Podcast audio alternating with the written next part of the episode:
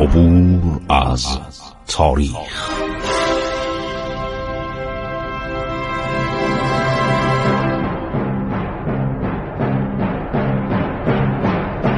کاری از گروه جوان و اندیشه رادیو جوان.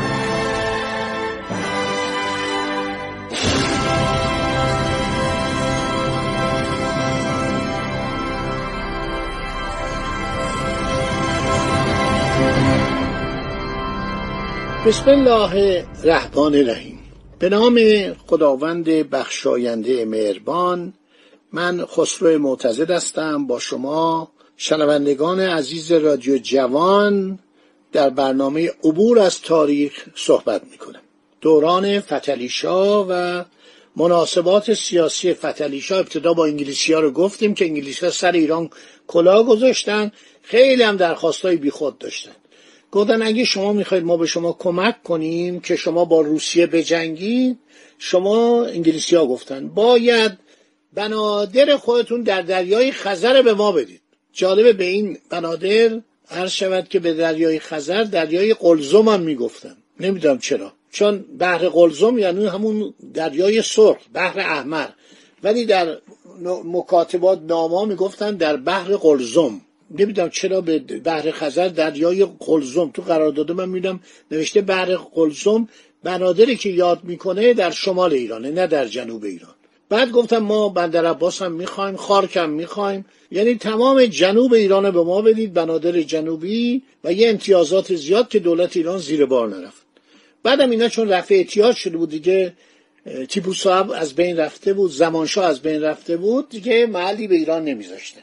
همین سر جان مالکوم که چقدر هدیه آورد برای فتلیشا دیگه جواب ایرانیا رو نمی‌دادن.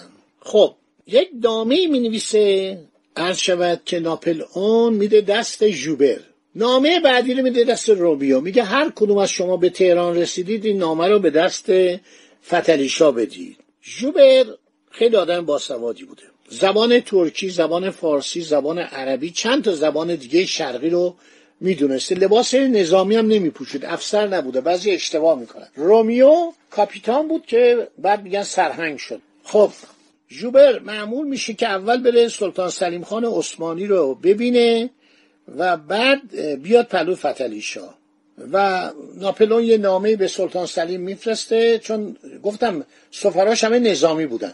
ژنرال براین بوده بعد ژنرال سباستیانی بوده. تمام سپهبد و سرلشکر میفرستاد چون استانبول براش خیلی مهم بود. و پیشنهاد صلح می‌کنه پیشنهاد همکاری می‌کنه پیشنهاد اتحاد علیه انگلستان می‌کنه به سلطان سلیم.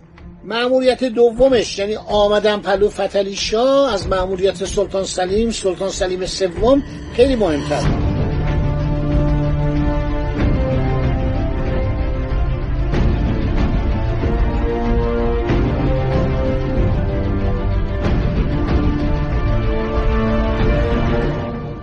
هر شود که جوبر میره به استانبول به دیدار سلطان سلیم. روابط دولت فرانسه با سلطان سلیم عثمانی خوب نبود انگلیسی ها تقدیم می‌کردن. منشی خودشو فرانشینی رو عرض شود که با خودش برده بود. بعد اعلام می‌کنه که من خیال مراجعت به پاریس رو دارم چند روزی هم در کنار بسفور اقامت می‌کنه. بعد بر میگرده که بیاد به طرف ایران.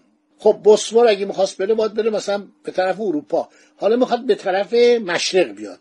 در انظار عمومی سفارت فرانسه شهرت میده که او به برزی مهلک دوچار شده داره میمیره. کی؟ جوبر از فرانسوی ها غیر از روفن.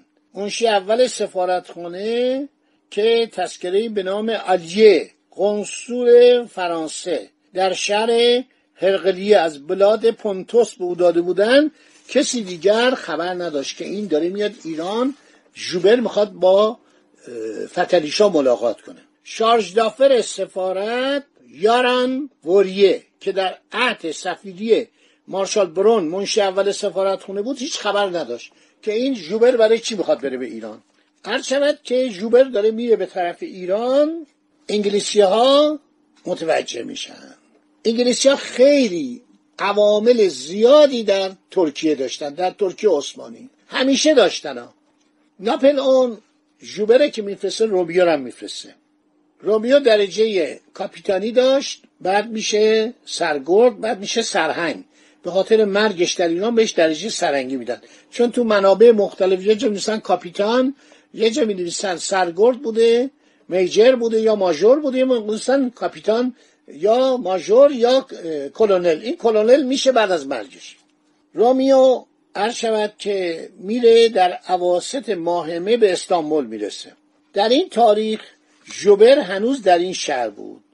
در میان مردم مشهور میشه که رومیو معمور انجام معموریت مخفی در یکی از ممالک دوردست مثل هندوستان است. رومیو برای باطل کردن تصورات مردم راه معمولی ایران رو رها می‌کنه با منشه خودش اونری از بیراهه حرکت می‌کنه چه روزم در حلب میمونه بعد در این موقع شخصی که کنسول یا کنسول پادشاه انگلیس بوده ایشون عرض شود متوجه میشه. بلکر. این متوجه میشه مراتب و به اطلاع جونز. همون جونز معروف. سر هارفورد جونز که زمان کریم خان و لطفعلی خان هم به ایران اومده بود. در بغداد میرسونه. جونز هم دولت مطبوع خودش از قضایا با خبر می‌کنه. رومیو حرکت می‌کنه از بلاد عرفه و موسل میگذره مال عثمانی بوده.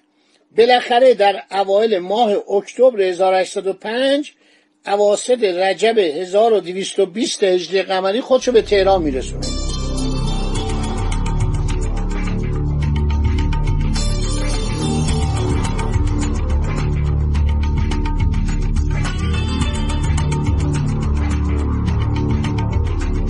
خب فتلیشا خیلی خوشحال میشه و احترام به این می‌ذاره و نشان میده و پذیرایی و خلعت و ولی رومیو میگه قربا من هیچ اختیاری برای قرارداد ندارم. شما برای عقد قرارداد من در اون حد نیستم. من یک سرگرد ارتش فرانسم. فقط اومدن جواب نامه شما رو علازت ناپلون دادن. من این نامه رو آوردم.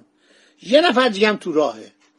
چون علازت ناپلون می‌دونستن که انگلیسی ها نمی‌ذارن ایران با فرانسه دوست بشه دو تا فرستاده فرستادن. ما هیچ کدوم نمی‌تونیم قرارداد ببندیم. ما فقط اومدیم کسب اطلاع کنیم گزارشی از ایران تهیه کنیم نظرات اعلی حضرت ناپلون رو به شما به عرض شما برسونیم نظرات شما رو به عرض اعلی حضرت برسونیم. چهر روز رومیو در تهرانه. یک دفعه میمیره.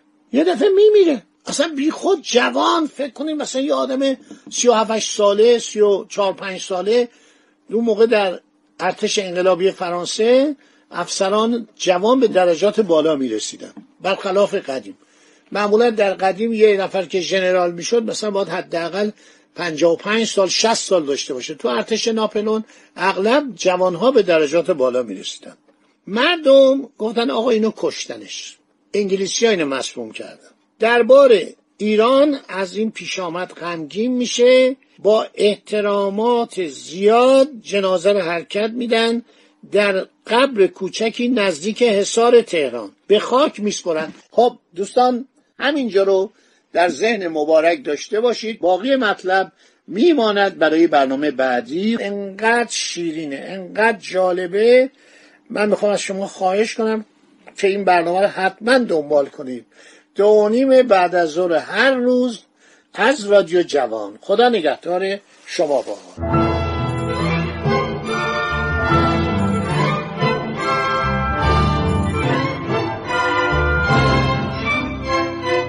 عبور از تاریخ.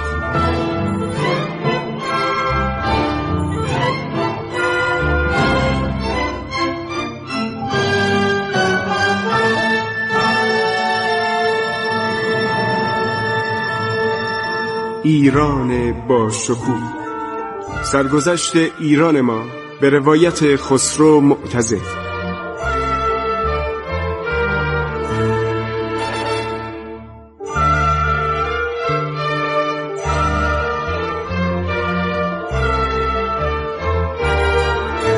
عبور از تاریخ با رادیو جوان.